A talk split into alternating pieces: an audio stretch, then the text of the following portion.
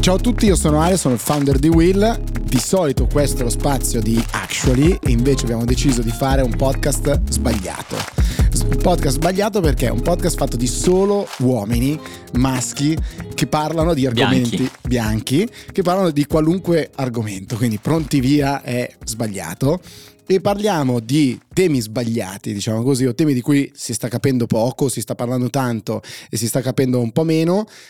In questa prima puntata parliamo di AI, Artificial Intelligence, chat, chat GPT e dintorni, e poi parliamo di condizione economica, inflazione, recessione sì, recessione no, che anche qua mi sembra che le cose stiano cambiando più o meno e me lo dite voi. Per fare questa cosa, eh, ogni mese abbiamo radunato appunto questi quattro maschi bianchi etero e abbiamo vari ruoli. Eh, dato che sono un pavido, vado al contrario. Partiamo dal grigio euroburocrate Riccardo Out. Come non avevi imbarazzo eh, a presentarmi, chissà come mai, a te, a mio caro no. amministratore delegato. Abbiamo l'ottimo Raffi che abbiamo già conosciuto, avete già conosciuto con Mele Marce e che si è presentato a noi dicendo, beh, dopo il floor se non te bevevi 20 vinte eri un coglione e così lo abbiamo conosciuto conosciuto e così l'abbiamo amato e poi abbiamo il billionaire, cioè il capo di tutti noi, Guido Brera. Ciao Guido. Cioè io faccio, quindi, quindi devo fare il ruolo, io faccio il ruolo del billionaire ovviamente. Sì, sì, italiano. Sì, sì. Fai, fai, del tuo meglio, fai del tuo meglio. Faccio il ruolo del billionaire. Devo perfetto. dire che mh, ero molto più spaventato di fare questa intro eh, prima di vederti che poi sei in giacca e cravatta l'unico ho detto vabbè alla fine sta proprio nel ruolo. Eh quindi... sì certo, mi sono messo apposta per fare questo ruolo. Voi billionaire siete così. Allora io direi partiamo da ChatGPT perché è nata una chat WhatsApp fra di noi, cui abbiamo iniziato a vomitare idee più o meno random, eh, parlando di ChatGPT, mh, mm, Guido con i diavoli in black box ne, ne, hai parlato eccetera. Noi con Actually abbiamo fatto di base abbiamo fatto anche più o meno tutti lo stesso esperimento del dire vediamo se la puntata la può scrivere l'artificial intelligence e che cosa ne viene fuori. Il tema è sta rivoluzionando il mondo sì o no e le sensibilità di ognuno. Guido in un messaggio audio meraviglioso sei riuscito a unire ChatGPT e Pasolini. Come si uniscono queste cose secondo te? Ma perché, perché, perché, io avrei voluto chiedere a, a, a ChatGPT no, un quesito che, che ci attanaglia da, da, da, tantissimi anni chi ha ucciso Pasolini. Questo perché? Perché ChatGPT cioè, alla fine che cosa fa? È, è una rivoluzione, però ti dà più o meno una verità. Mentre prima tu andavi sui eh, siti vari, anche i più complottisti, e ti potevi fare in maniera quasi pirandelliana, no? una parola di varie verità, poi te ne collezionavi una che poteva essere giusta, sbagliata, era la tua, però nel frattempo studiavi le varie soluzioni, in questo caso l'intelligenza artificiale ti dà la soluzione a tutto ed ero curioso di fare delle domande, al di là di alcune domande esistenziali, che se esiste o meno, so, Dio o che cos'è eh, il dolore dell'anima, no? ma anche delle cose legate alla storia dei nostri giorni, cioè per esempio chi ha ucciso Pasolini, per dirne una.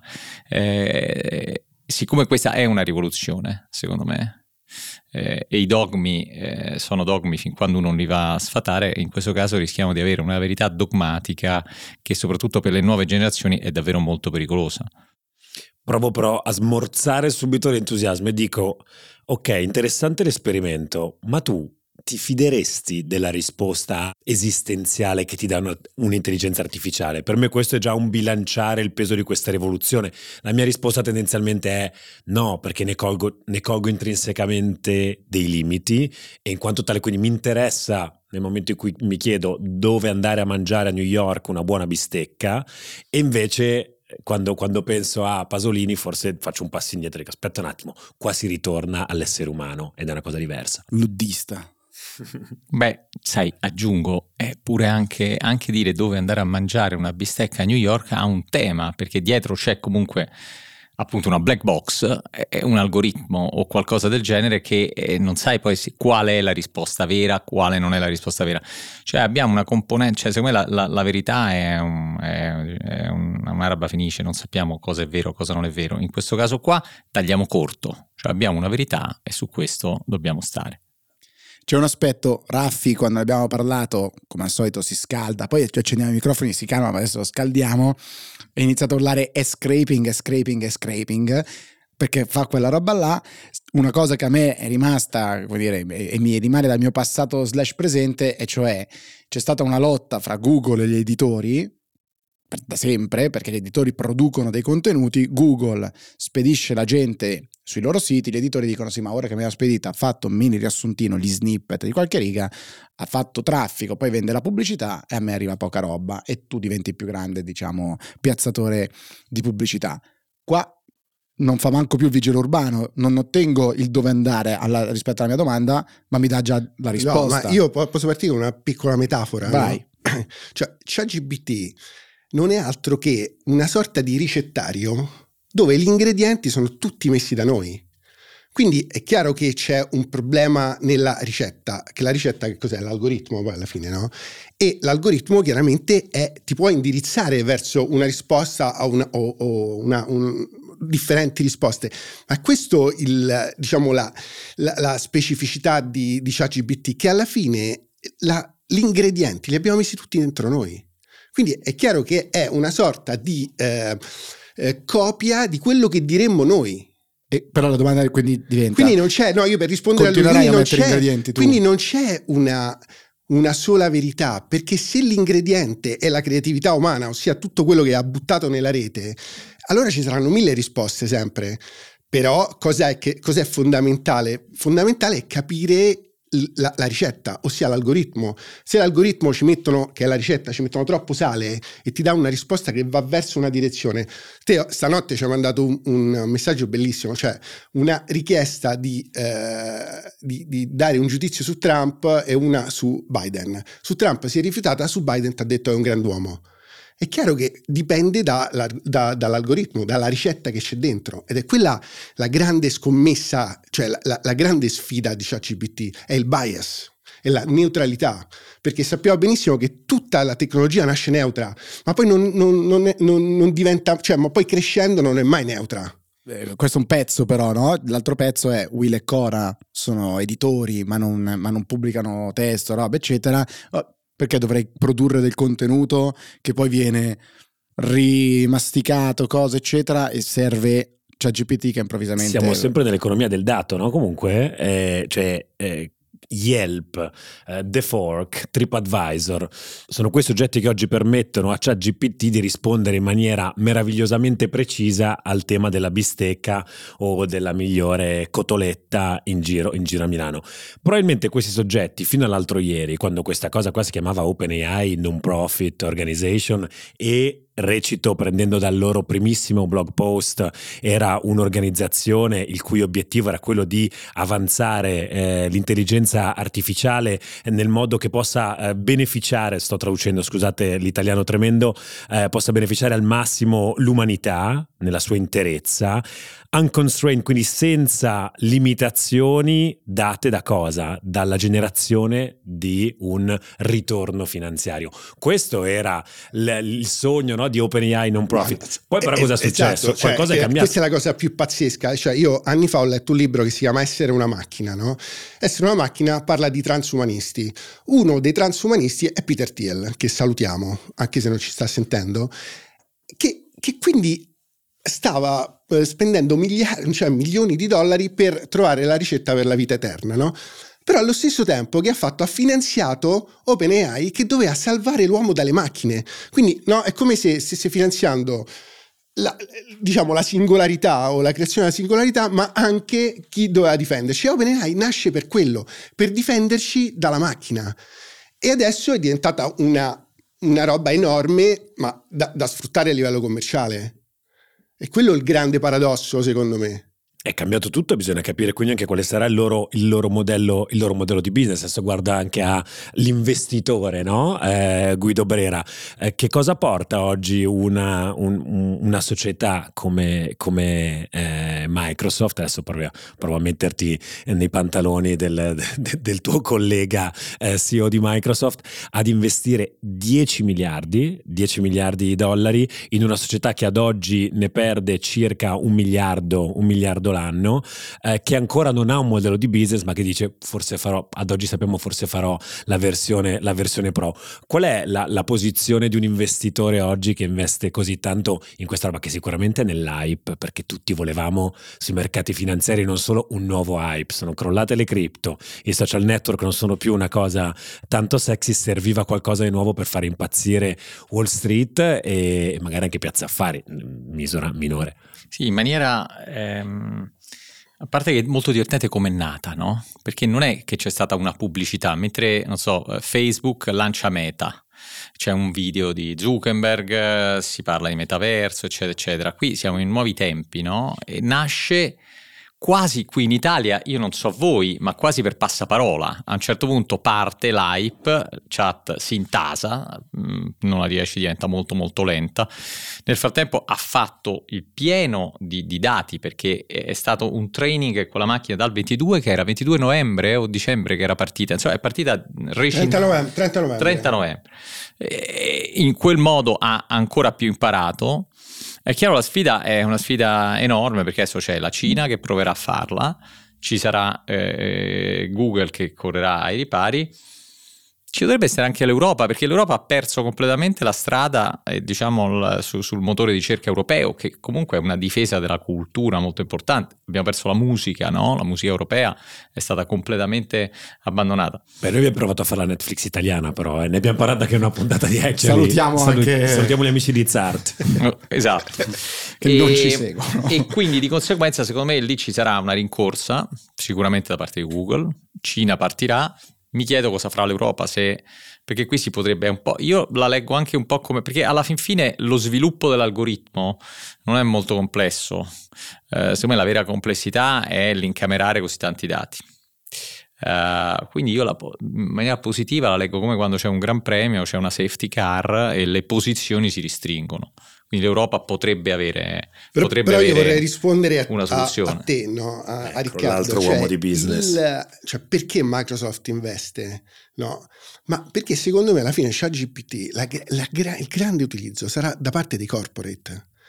E quindi io non sono così sicuro che tutti i gatekeeper della, della rete daranno i dati a ChatGPT, ma se una corporate si compra la tecnologia elimina non so quanti, quanti, migliaia di posti di lavoro perché tutte le helpline, qualsiasi diciamo servizio vocale che devi fare ai clienti, te lo puoi fare tramite l'intelligenza artificiale e questa è la grande applicazione. Ecco perché eh, 29 miliardi senza valore utili? Boh, ma quanto varrà? Ma questa, questa cosa che potenzialmente può val- valere centinaia di, di, miliardi di dollari, secondo me è questo, cioè l'applicazione commerciale da parte delle corporation di ChatGPT, più che, cioè secondo me noi ci romperemo le, le scatole domani di chiedere a ChatGPT che eh, mi scrivi un pezzo su Leopardi, cioè lo fai tre volte, poi dici, vabbè basta, cioè, no, è una cosa divertente per il primo mese, ma poi secondo me finisce. È il B2B, è il B2B di cui abbiamo parlato. È il B2B tutta la vita. Quindi per rispondere a Riccardo, se lo compra Microsoft per metterlo dentro Bing o se lo compra per metterlo dentro a un pacchettone Microsoft Office, Windows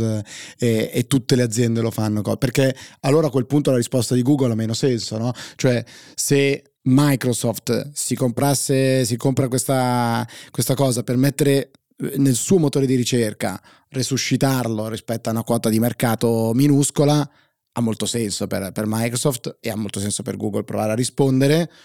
Ma se lo compra per farci un servizio corporate alla Slack eh, maniera o Sodomina è diverso. Ma secondo, secondo, me ci sarà un tema enorme di, uh, non so se di antitrust, però è veramente di chi è il proprietario dei dati, no? Cioè, quali dati può usare? E, oppure, ma usa veramente i dati o è solamente eh, che prevede quello che diciamo, le, le, l'essere umano può, può, può fare? No? Perché poi il grande diciamo, sviluppo di ChatGPT da ChatGPT 3 a ChatGPT 3.5, quello che abbiamo visto noi, è il labeling, ossia c'è gente che eh, a ogni risposta di ChatGPT gli dà un voto e su quello ChatGPT impara quali, quali sono le, le, risposte migliori. Quindi, cioè, l'uomo c'è sempre dietro, quindi per ritornare al, al discorso di Ale, il bias è enorme. Allora, potenzialmente, io voglio che tu racconti una storia adesso, questa del turco meccanico. Turco meccanico. Allora raccontalo. Raccontala, sei raccontare Chi è il turco meccanico? Il turco meccanico è uno che nel, insomma, 1500, 700, 700, nel 700, del 700. 700 era praticamente nano, nascosto in uno scatolone e giocava a scacchi contro i passanti e sembrava che era una macchina e da là è nato il nome turco meccanico che sì. poi è stato ripreso da Amazon che sono diventati Amazon, Amazon Turk, Amazon Turk sì. che sono quelli che lavorano nel labeling, sai che fanno questi lavori che nessuno vede. C'era sono una macchina, ma questa macchina vinceva scacchi contro tutti quanti, sia i passanti e sia i monarchi dell'epoca. Certo, è stata chiamata nelle corti. Sotto, a un certo però. punto si scoprì che questo computer non si sapeva che c'era un uomo dentro questa scatola. Era il primo computer praticamente. In realtà è molto interessante questa storia.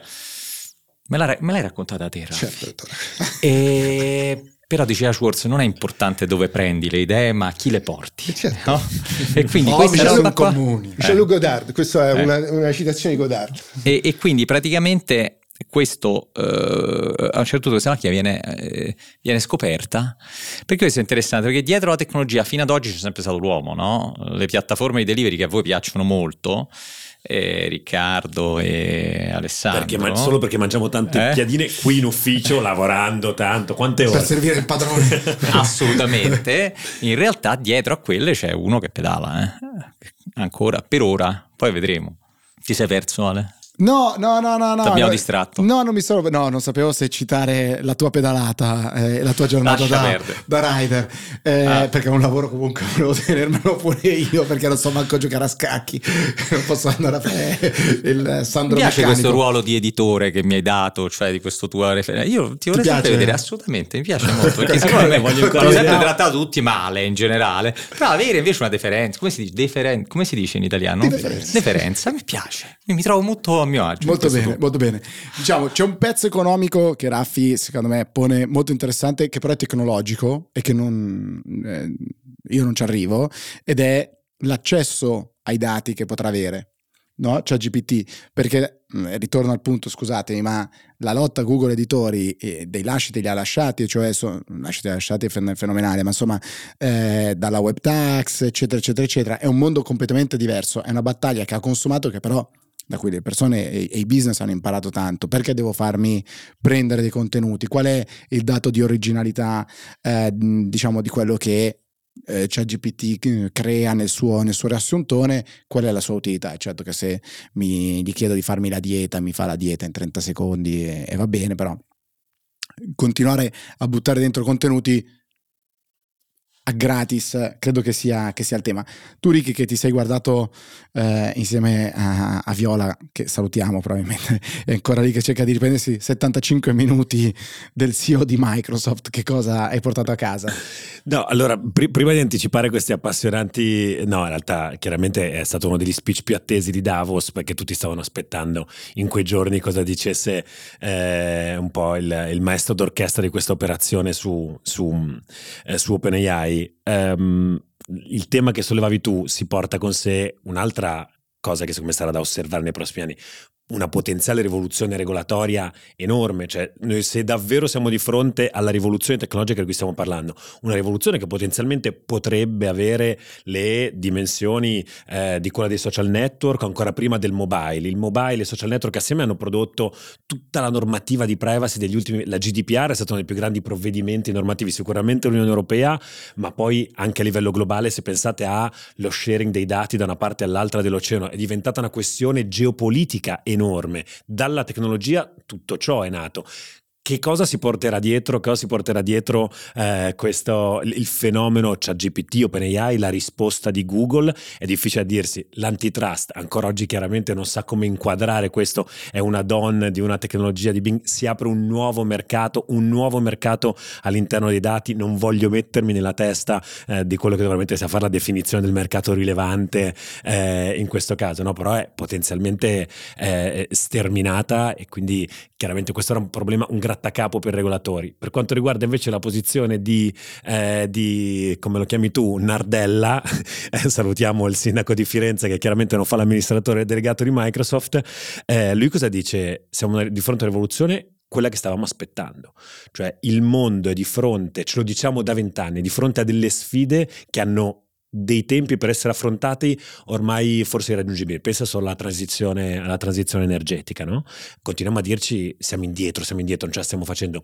Lui dice questa è la rivoluzione che stavamo aspettando, questa rivoluzione in, in, termini di capacità computazionale è la rivoluzione di intelligenza che l'umanità stava aspettando per poter affrontare queste sfide, perché l'uomo si reinventa, si reinventa di volta in volta e si inventa degli strumenti per affrontare delle sfide gigantesche. Questo è chiaramente lui che guarda dopo aver investito 10 miliardi in questa no, tecnologia. Eh, infatti è giustissimo, ma secondo me c'è un punto, no? cioè che mentre le ultime due o tre proposte no, che sono state fatte dal mondo della tecnologia, tipo metaverso o so, Web3, sono tutte diciamo, proposte all'alto. Qui, cioè, la gente doveva adeguarsi, ma no, non erano spinte dal basso. Cioè, GPT è, c'è un'enorme spinta dal basso perché è appena uscito, la gente è impazzita. Ecco perché è totalmente diversa da qualsiasi proposta che è uscita negli ultimi anni ed è veramente assimilabile alla rivoluzione dei, dei, dei social network. Tu credi che sia me. così? Cioè, non è, mi, mi trovi più d'accordo quando dicevi dopo due mesi ci saremmo già stufati. No, Io non sentivo il bisogno no, di una sintesi. No, ci saremmo stufati, del, ci saremmo stufati della, di fare la domanda per vedere, no, per ridere. Oh, senti che dice. Cioè, però è chiaro che cioè, ha una, una, un, un'applicazione che è abnorme. Anche, anche cioè, Zizek, lo sai che dice? Il filosofo Zizek dice: ChatGPT è una scoperta pazzesca. Dice tra un po' io quando darò i compiti a, ai miei studenti, il loro compito sarà quello di editare ChatGPT.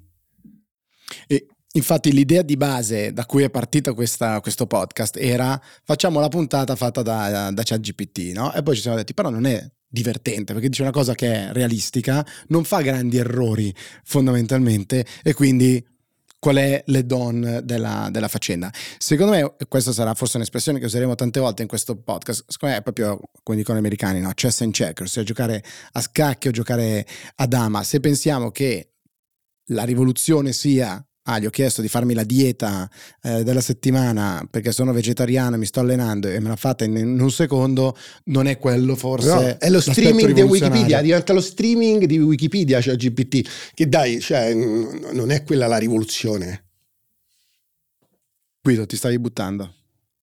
No, no, no, eh, il, il, tema B2B, cioè che effettivamente arriva a tutto, poi è un tema eh, colossale, perché poi alla fin fine è una sceneggiatura, la scrivi così, poi non, solo, non sono solo i call center, eh, ma ti, ti, riempie tutto l'ambiente sanità, eh, ambiente education, ehm, l'ambiente crea- creatività, giornalismo.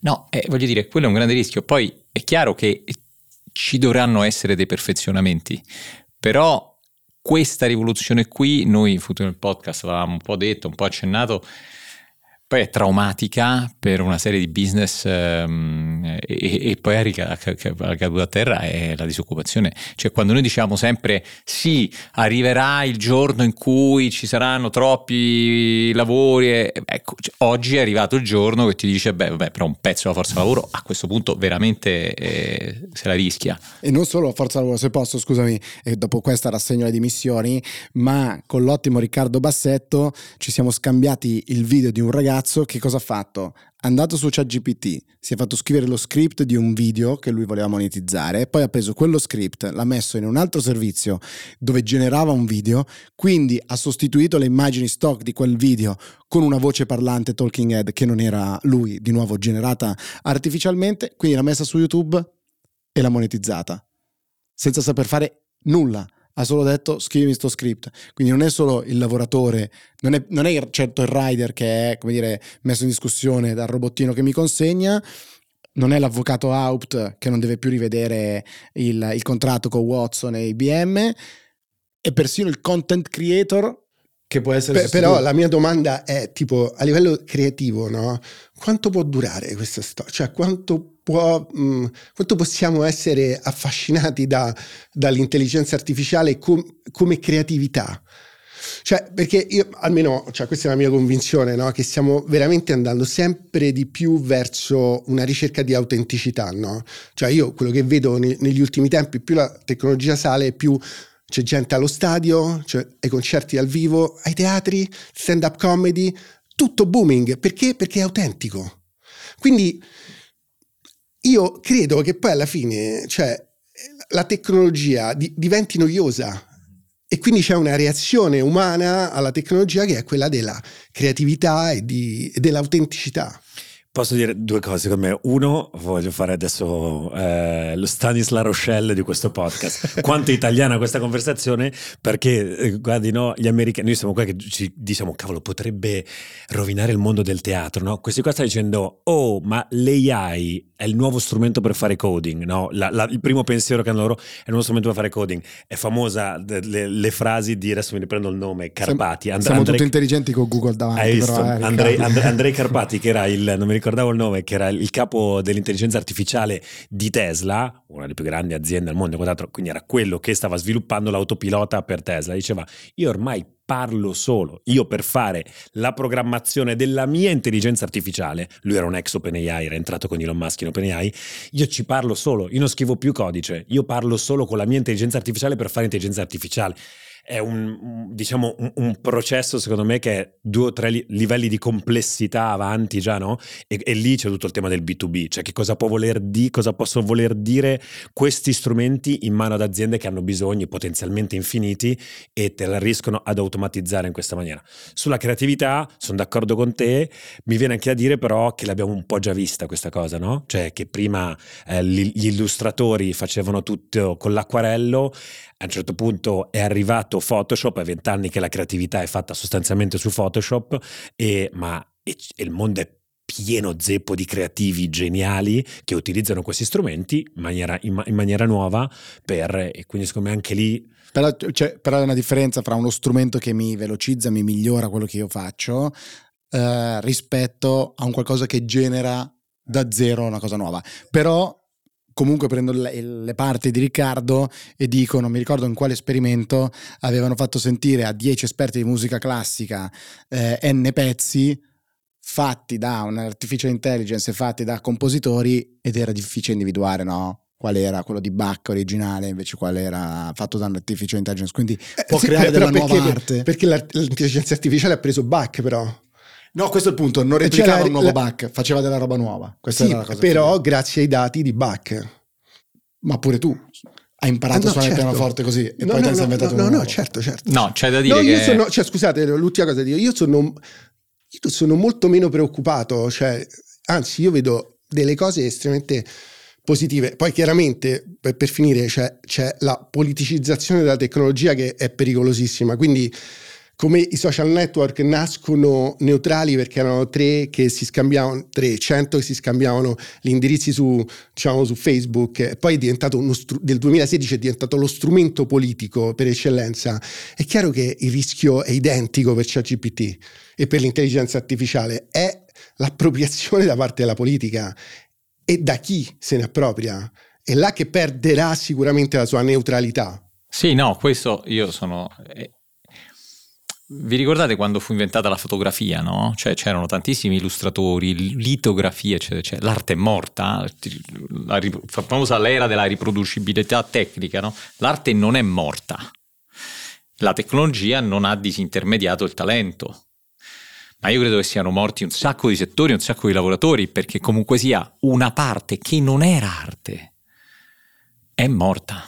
E qui c'è tutta una parte, noi stiamo dicendo il talento, stiamo dicendo eh, posizioni apicali che sfrutteranno questa roba qui per editare, come diceva Zizek, eh, però eh, dobbiamo anche vedere tutto il resto, tutto il resto secondo me eh, noi lo sottovalutiamo e sarà veramente da ricollocare, da reinventare. Però provo, questo secondo me lentamente ci avviciniamo al prossimo, al prossimo tema. Quando, quando anch'io, no? Quando leggo questi articoli penso che aspita, io speriamo che me la cavo, no? mi dico sempre pensando a questi Quanti temi di intelligenza artificiale. in questo momento Quanti, preoccupati esatto, no? Spero uh. che io me la cavo. Poi guarda, provo a fare zoom out, guardare, guardare il mondo per quello che è guardo agli Stati Uniti d'America. Paese più tecnologico del mondo? Sì, paese dove ci sono, dove tutti questi, eh, diciamo, eh, rivoluzioni digitali e quant'altro sono arrivate forse in maniera più dirompente. Stati Uniti d'America in questo momento hanno un problema l'economia chiede lavoratori, il paese non dà lavoratori, cioè mancano persone per fare lavori.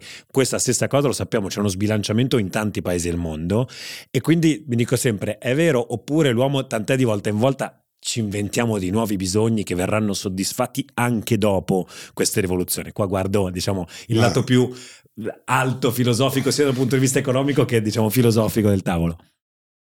Raffi, chi parte sugli Stati Uniti d'America guarda, deve partire dico, secondo me, secondo me quello, quello, che è successo c'è stata una enorme sostituzione, nel senso che siamo passati dall'inflazione da eh, cognitariato, sia di, da, da, gente no, che lavorava co, con la testa, anche lavori non apicali, a un ritorno delle mani.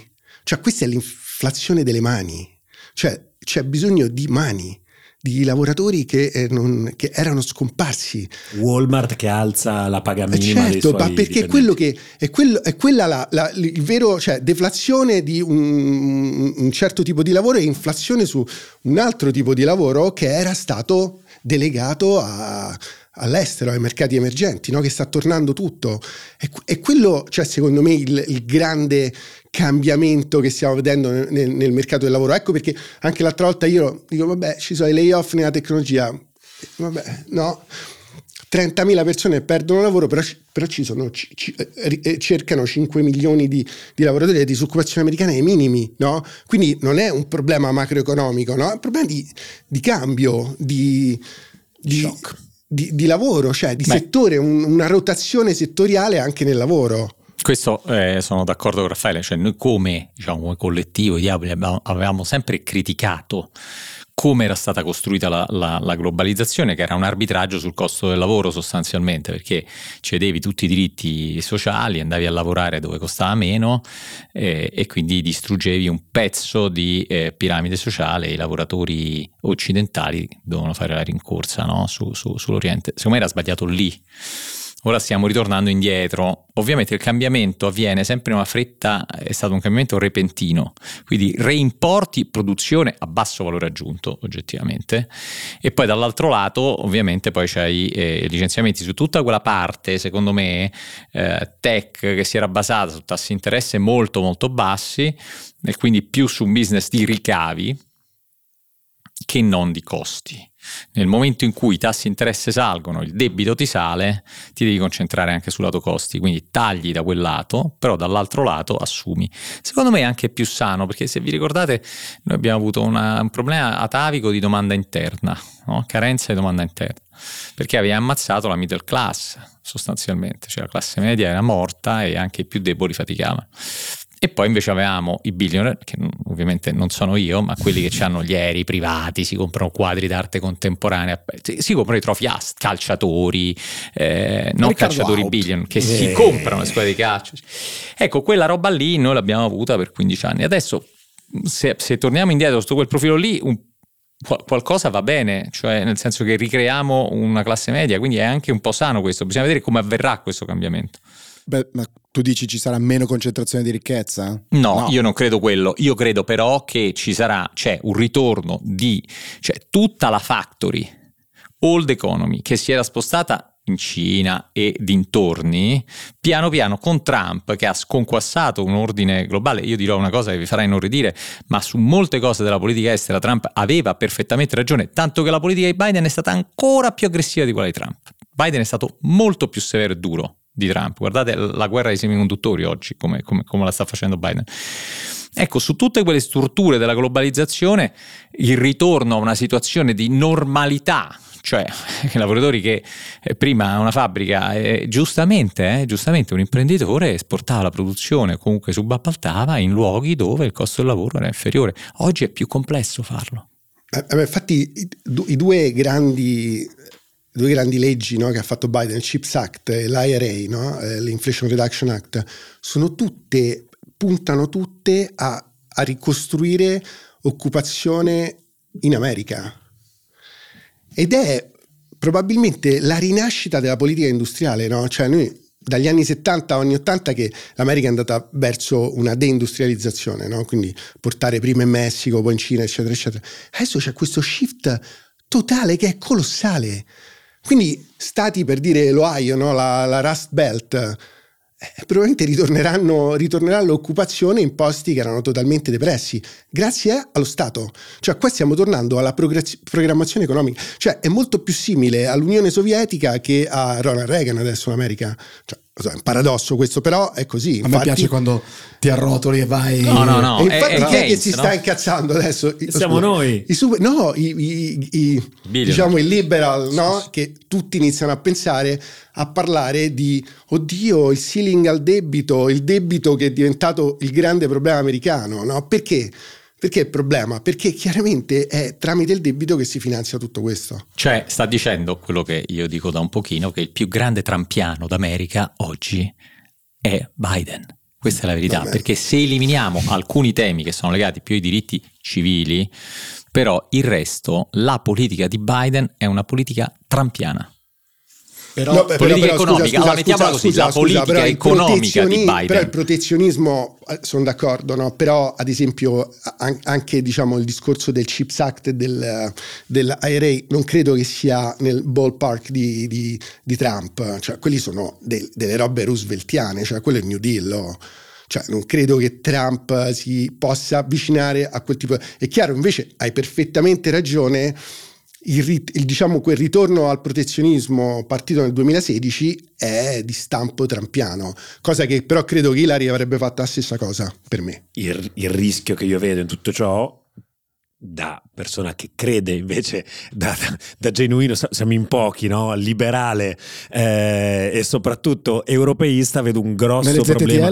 Vedo, vedo, vedo, un grosso, vedo un grosso problema eh, dalla nostra parte. Se ne sono resi conto anche in commissione perché questo IRA null'altro è, eh, cioè non è altro che un enorme pacchetto di aiuti di Stato e adesso la Commissione europea dicendo che è green sta facendo la stessa identica cosa, sta provando a fare la stessa identica cosa anche qua in Europa, dicendo Stati, bisogna trovare un bilanciamento, naturalmente dirà, Stati potete sgasare nell'aiutare i vostri, eh, i vostri campioni nazionali, l'importante è che siano verdi, eh, naturalmente quello sempre, potete sgasare, però attenti a non farvi troppa concorrenza sleale. Noi siamo in una posizione molto complicata perché abbiamo poi le regole sul mercato interno, che noi abbiamo creato un'architettura che va esattamente in contrasto con questo, con questo approccio americano del momento, il fatto che ci trascinino in una lotta fra protezionismi a me personalmente preoccupa, ma perché sono stato cresciuto con quell'idea che quella roba lì fosse sbagliata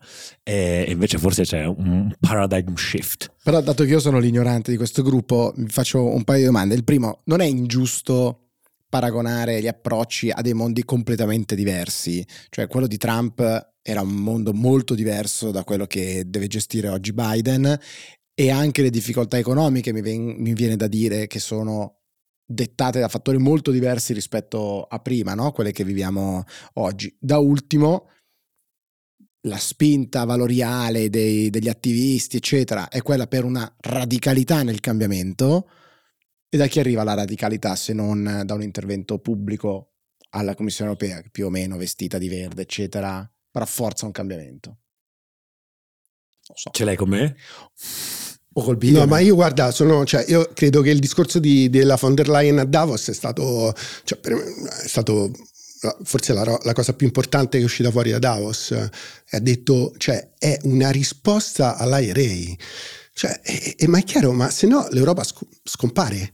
Cioè, se loro, lo Stato va a finanziare diciamo, le batterie, tutto il green, cioè l'America veramente il costo marginale dell'energia americana potrebbe arrivare, andare a zero, no? Grazie a tutti questi aiuti. E l'Europa che fa? È chiaro che deve rispondere in qualche modo. E quindi quel discorso, secondo me, è stato eh, una folgorazione. È chiaro, poi vallo a implementare. L'execution è sempre la cosa più difficile con paesi che litigano fra di loro, però eh, secondo me cioè, cioè, è stato, il dato è tratto. Enorme, no, no, sono d'accordo con te. Non sono eh, così d'accordo con te Ale quando dici questa potenzialmente è una risposta a quella domanda di cambiamento radicale che arriva dalle nuove generazioni e quant'altro. Qua è più gente che dice, cioè i miei, cioè i miei lettori, cioè i miei lettori, i miei imprenditori arrabbiati, eh, c'è un tema di domanda interna e quant'altro butto, butto io del grano nell'economia per farla funzionare. Non so se sia poi si proverà a dire che è una, è una risposta uh, anche alle istanze di Fridays for Future, non sono così convinto che da lì si parta. Beh, eh, a me interessa dove si arriva, però mi verrebbe da dire, no? Dall'altra parte, eh, che era un po' il secondo pezzo della discussione di oggi, cioè lo stato dell'economia globale, e quindi anche questi, questi due blocchi che, che, ci dicevamo, e qua eh, Raffi, Guido, eh, ovviamente portate avanti voi la discussione, quali sono effettivamente gli orizzonti che abbiamo, perché qua, fino a qualche mese fa si diceva 2023 un disastro, adesso forse un po' meno disastro, ma io parto da un concetto, diciamo, che proprio si ricollega a quello che abbiamo detto per entrare nella parte economica. Noi abbiamo vissuto per vent'anni, diciamo, di reggenza delle banche centrali, che voleva dire una politica monetaria espansiva che chiedeva una politica f- eh, fiscale restrittiva, cioè vuol dire io ti do i soldi, cioè stampo moneta, ma tu mi devi comprime i salari, tagli bilancio, arretramenti dello Stato, eccetera, eccetera. Questo che cosa ha portato? Ha portato alcune, diciamo, asset, soprattutto gli asset finanziari, a salire molto e probabilmente ha portato però alcune classi, quelle più deboli, la classe media, a, a soffrire e a, eh, a, un problema di carenza di domanda interna, di crescita, rallentamento, deflazione, tutte queste cose qua che ci hanno assillato per vent'anni. Il cambio di paradigma è epocale, cioè si torna a Keynes, viene abbandonato un po' Friedman, le teorie neoliberiste, Chicago, Boys, questi insomma che avevano promulgato questo, questo, questo, questa assenza sempre più marcata dello Stato. Quindi il cambiamento è epocale, no? diciamo dagli anni 70, metà inizio anni 80, sono passati 40 anni e, e passa. Vogliamo fare lo spot eh, editoriale dire che c'è il tuo libro su questi argomenti? Eh, visto io la delicatezza non è il mio, è de, del collettivo. Dobbiamo, eh. Diciamo la cosa positiva che l'avevamo detto un po', un po', un po', un po prima. Mi piace questa cosa. Hai sentito lo sbattimento di tacchi? Però scusa, il, noi, cioè, il titolo, Tito, dimmi tu cosa vedi da lì. Avrei avuto, edito da avrei avuto più fazio, più, più fazio. Pagine, no? più fazio, vai. Eh, che è un mito che devi dire che ti è piaciuto moltissimo. Te l'ho no, anche dai. scritto, emozionatelo. Okay, sì, sì, mi sono mai emozionato così tanto. Fat, esattamente, certo. parole mie, parole mie. Parole. Esatto. Fate swipe Quindi oggi è il contrario. Politiche monetarie restrittive, politiche fiscali espansive. Che cosa vuol dire questo? Eh, questo è un grande dilemma perché da un lato tutti dicono non hai più la put delle banche centrali. Cosa vuol dire la put delle banche centrali? Che se le cose andavano storte, e tante cose sono andate storte negli ultimi vent'anni, Lehman, la crisi dei P, i PX famosi, eccetera, un mare di cose andavano storte, non ci sono più le banche centrali che stampano il Covid, non ci sono più le banche centrali che stampano denaro e rimettono in sesto il prezzo degli asset finanziari. Ok. Però c'è un altro mondo forse meno artificiale, no? Che è quello reale di una domanda interna, della gente che vuole viaggiare, di una propensione al consumo che dopo il Covid comunque sia si è, si è innalzata, dell'importare de, de, de, dei, lavoratori, cioè c'è, prima c'era io dicevo sempre una pompa deflattiva, no? Tecnologia che era deflazionistica, esportazione da manodopera in paesi dove costava meno, eccetera, eccetera. C'era la deflazione veramente richiesta da chi spende, altrimenti non potevi stampare denaro perché ti, ti saliva l'inflazione buonanotte. Oggi è il contrario. Quindi secondo me da un lato è vero che non hai più le banche centrali che ti aiutano, ma dall'altro può essere e qui dico nel midterm, e quando uno dice midterm non si sbaglia mai, fai una precisione, nel midterm non sbagli mai. Può essere però davvero, cioè ci dobbiamo chiedere se tutti questi interventi delle banche centrali degli ultimi vent'anni eh, che sono state fondamentali, forse oggi, siccome è tutto un po' più sano, potrebbe essere un po' più composto, no? Eh, eh, può essere che non servano, può essere che la domanda interna pompi. Eh, l'unico tema vero è se questa inflazione va, andrà so, fuori controllo o meno, ma se la riescono a tenere a un livello strutturale 3, 4, 5%, eh, erode il debito e, e, e, e c'è una buona crescita e quindi diciamo, potremmo tornare ai vecchi mondi. Io vi faccio una citazione, no? cioè, quando stavo in banca, ancora una delle frasi che si diceva sempre è never fight the fat guys, no? E io rimango a quella frase lì perché Powell ha detto noi non sappiamo come gestire l'inflazione, ma sappiamo perfettamente come gestire quattro fallimenti e una recessione, no? Quindi è evidente che... Bullish no, è evidente che il, il, terrore della Fed e di tutte le banche centrali è l'inflazione e che quindi eh, hanno sicuramente, come diceva Guido, la, la, la put, eh, la famosa put delle, delle, delle, banche centrali, è una roba che ormai si sa che funziona, no? E, e, e o inoltre è velocissima, cioè se domani parte una recessione, ci mettono tre secondi a abbassare i tassi, a inondare di liquidità. Ce l'abbiamo già fatto, l'avete già visto, già funziona? Fatto. Però se, se, l'inflazione va al 15% è un altro, è, è un altro game. E, quel game non lo sa gestire nessuno. Dopo il nano turco vogliamo parlare del ketchup. Eh? L'inflazione. esatto, cioè, quello, l'inflazione è veramente un pericolo nel momento in cui entra in una spirale ed è ancora il terrore, il vero terrore di tutti, è l'inflazione, giustamente, perché una recessione la combatti in modo molto facile. Perché gli, eh, mi ripeto, eh, ma gli strumenti che ha la, la, banca centrale in assenza di inflazione per combattere la, la, le recessioni sono provati. Ma una recessione è ancora probabile davanti a noi oppure no? Perché io da ignorante leggo che le cose... Dipende dalle banche se... centrali, dipende da quanto alzano i tassi. Cioè dipende da, da se fanno over tightening o no. Però io ti dico una cosa, cioè in Europa, no, Europa, l'Olanda c'è il 16% di inflazione, cioè l'Italia il 10%, la Francia e la Spagna il 7%. Quindi c'è uno spettro enorme, c'è l'Olanda al 16%. Ma ti chiedo, siamo ancora riutilizzo parole che mi avete insegnato voi due. Anche nel 2023 siamo in uno scenario da Zugzwang, quindi questo termine meraviglioso che mi arriva dagli scacchi totally. che, che, mi insegna Raffi. nel 2022 mi dice una sera a cena, guarda che le banche centrali sono in una posizione tremenda, qualsiasi cosa facciano rischiano mettiamola così, di perdere, di avere una ripercussione negativa pro- rispetto alla propria posizione. È cambiato qualcosa secondo te rispetto all'anno scorso? Adesso, visto che forse eh, abbiamo visto che il PIL alla fine della fiera l'anno scorso ha retto in qualche maniera, il PIL europeo è stato in piedi, non siamo andati in negativo direttamente, cosa... allora, secondo me c'è sempre, siamo sempre a Zugzwang perché comanda sempre la Fed comanda la Fed. No? Adesso cioè, quello che sta succedendo in questo gennaio è proprio esemplare. Cioè, ci sono meno pressioni sui tassi, addirittura la curva è invertita e, addi- e ci sono delle aspettative di riduzione dei tassi addirittura. No? Quindi il mercato si rilassa, il rischio ritorna gli asset più schifosi, no, più schifosi, più rischiosi. Facebook 20%, esatto, in, salgono, in un giorno dopo. Però dopo oggi salgono, me... sale tutto, no? Perché salgono gli asset rischiosi?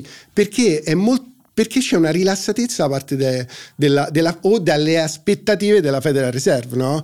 Perché se continuano ad alzare, poi c'è un problema di, di currency, di valutario, no? Perché se eh, la Fed inizia a alzare i tassi e l'Europa rimane ferma, cioè l'euro va a 0,80 e là importa ancora più inflazione, no? Cioè, 0,80 mi so, ho esagerato, cioè, dico, però importa... State un, tranquilli, state no, tranquilli là fuori. Scherzavo, importa una barca di inflazione, soprattutto dove l'inflazione europea è un'inflazione da acquisto di materie prime in dollari. Volevo dire, non so quando uscirà questo podcast, è ovvio tutto quello che ha detto Raffaele, diciamo, lo sottoscrivo pienamente e il mercato è fatto è un po' la derivata seconda, cioè è fatto di aspettative. Prima si aspettava uh, che le banche centrali probabilmente non, non, erano un po' indietro, quindi devono correre molto uh, contro l'inflazione e questa loro rincorsa avrebbe provocato, si dice, hard landing, cioè una caduta impicchiata dell'economia.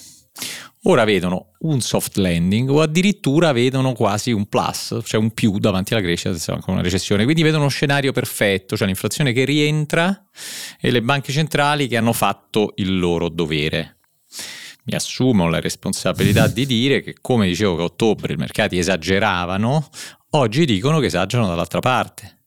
Perché esagerano dall'altra parte? Perché in realtà l'inflazione strutturale è ancora alta. Come diceva Raffi, CPI è ancora tosto, la via è ancora in salita. Una curva l'avremo ancora.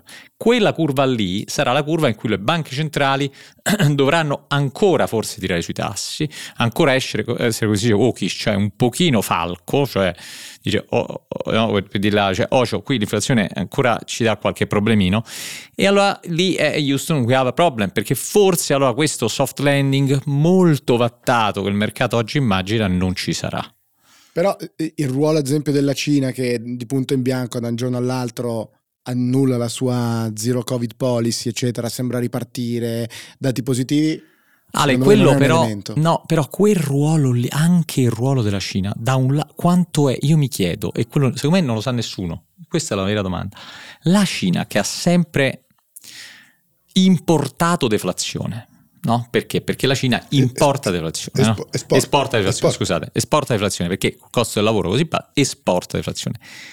Io vorrei capire oggi, con tutta la parte di politica di protezione, se ancora oggi la Cina esporta deflazione oppure se comincia a importarla l'inflazione. Cioè voglio dire che la, la ripresa cinese potrebbe essere invece qualcosa di più interessante. Questo è un grande dubbio mio che secondo me oggi non ha sollevato ancora nessuno. Secondo me c'è un tema colossale no? che è di capire quale sarà l'impatto del reshoring. No, di, cioè, esatto, nel senso è. di riportare le aziende o il nearshoring come lo volete chiamare o di, di chiudere le, le, le, supply chain di tutte le aziende no? quanto costerà? Sì però spiegala cioè, questa cioè reimportare esatto. la produzione portare via la produzione dalla Cina e riportarla in, so, in Occidente in, in qualche Occidente, hub in America, no? in, in Europa no? è chiaro c'hai un costo del lavoro diverso e soprattutto metti una enorme pressione sull'occu- sull'occupazione. Eh? Perché farlo? Beh, perché quello è il trend, ormai cioè, il dato è tratto lì. Diciamo che le, secondo me, io poi questo è, le, le, le, tensioni sia legate alla pandemia, sia dopo la guerra, è chiaro, hanno destabilizzato quel processo di, di globalizzazione, no? soprattutto delle, delle, supply chain, che ormai non, non, troppo lunghe, troppo lontane sono pericolosissime perché abbiamo visto no, che, che, che, è successo no, nei, nei, mesi scorsi. Quindi questo, questo, trend è un trend enorme, quello di cui parlavamo prima, cioè il, la, la, il ritorno della politica industriale, della programmazione quasi sovietica, è, è la risposta a quello. E sì, quello è inflattivo o no? no è, questo è il vero tema. Il però vero non voglio, tema. Non voglio dire, insistere su un punto, ripeto, su di materie dove capisco un terzo, se va bene, rispetto a voi, però è, è quello che dicevo quando parlavamo di, di, Biden e di Trump, che sono mondi diversi. Cioè, quella di Trump era una scelta tutta politica, America First, anche di politica estera, eccetera. Era maga. Esatto, eh, però qua è invece politica industriale completamente diversa, no? di un mondo che è rimasto scioccato di dire oddio quell'integrazione che, che c'era eccetera too much da, da gestire. Ah, io odio la retorica, odio la guerra, no? usciamo dal covid guerra, no? però cioè, il, la reazione è, è, tipo quella del dopo da il 20, dopo no, da dopoguerra. Eh? Cioè, non... Niente, io quando si mettono a parlare così di economia li starei a sentire eh, per ore, mi fa, mi, mi fa specie. Ne torno, por- porto a casa due insegnamenti.